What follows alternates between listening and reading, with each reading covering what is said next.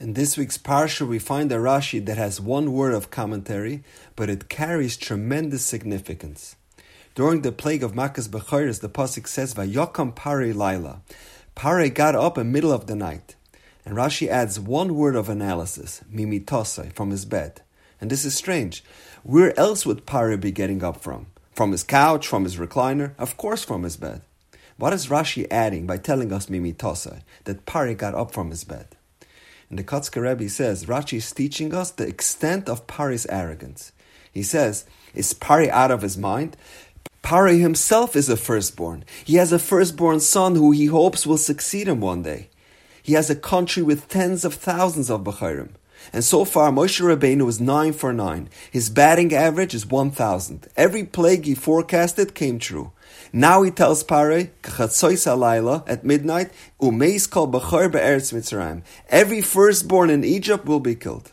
And Moshe has always been right. He's been perfect with his predictions.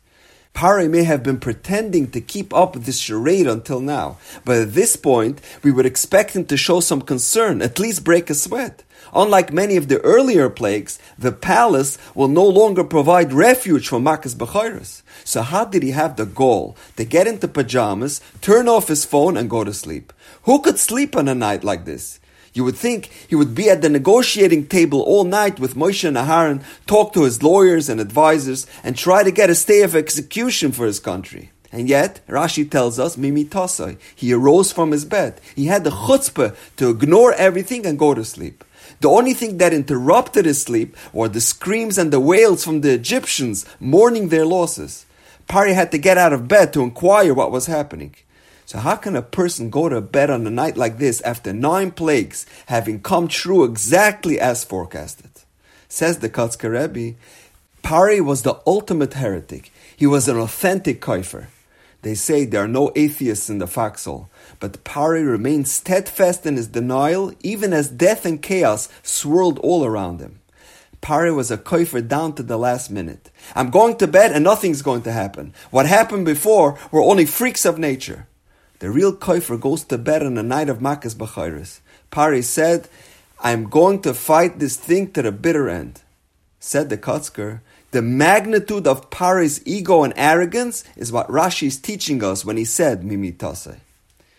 The antithesis of this Midah was Avraham Avinu. On the day of the Akedah, the Torah tells us, Vayashkim Avraham Babaikar. And Avraham arose early in the morning to sacrifice his son. And the question is, what novelty is the Torah teaching us that Avram awoke early in the morning? Avram davened v'sikin. He was the one that established the tefillah of Shachris. He personified the ultimate Shachris by davening at the earliest time possible. So of course he woke up early on the day of the Akedah, because he arose early every day. And the reason why the pasuk says Vayashkem Avram Baboiker, the novelty wasn't that he woke early on that day.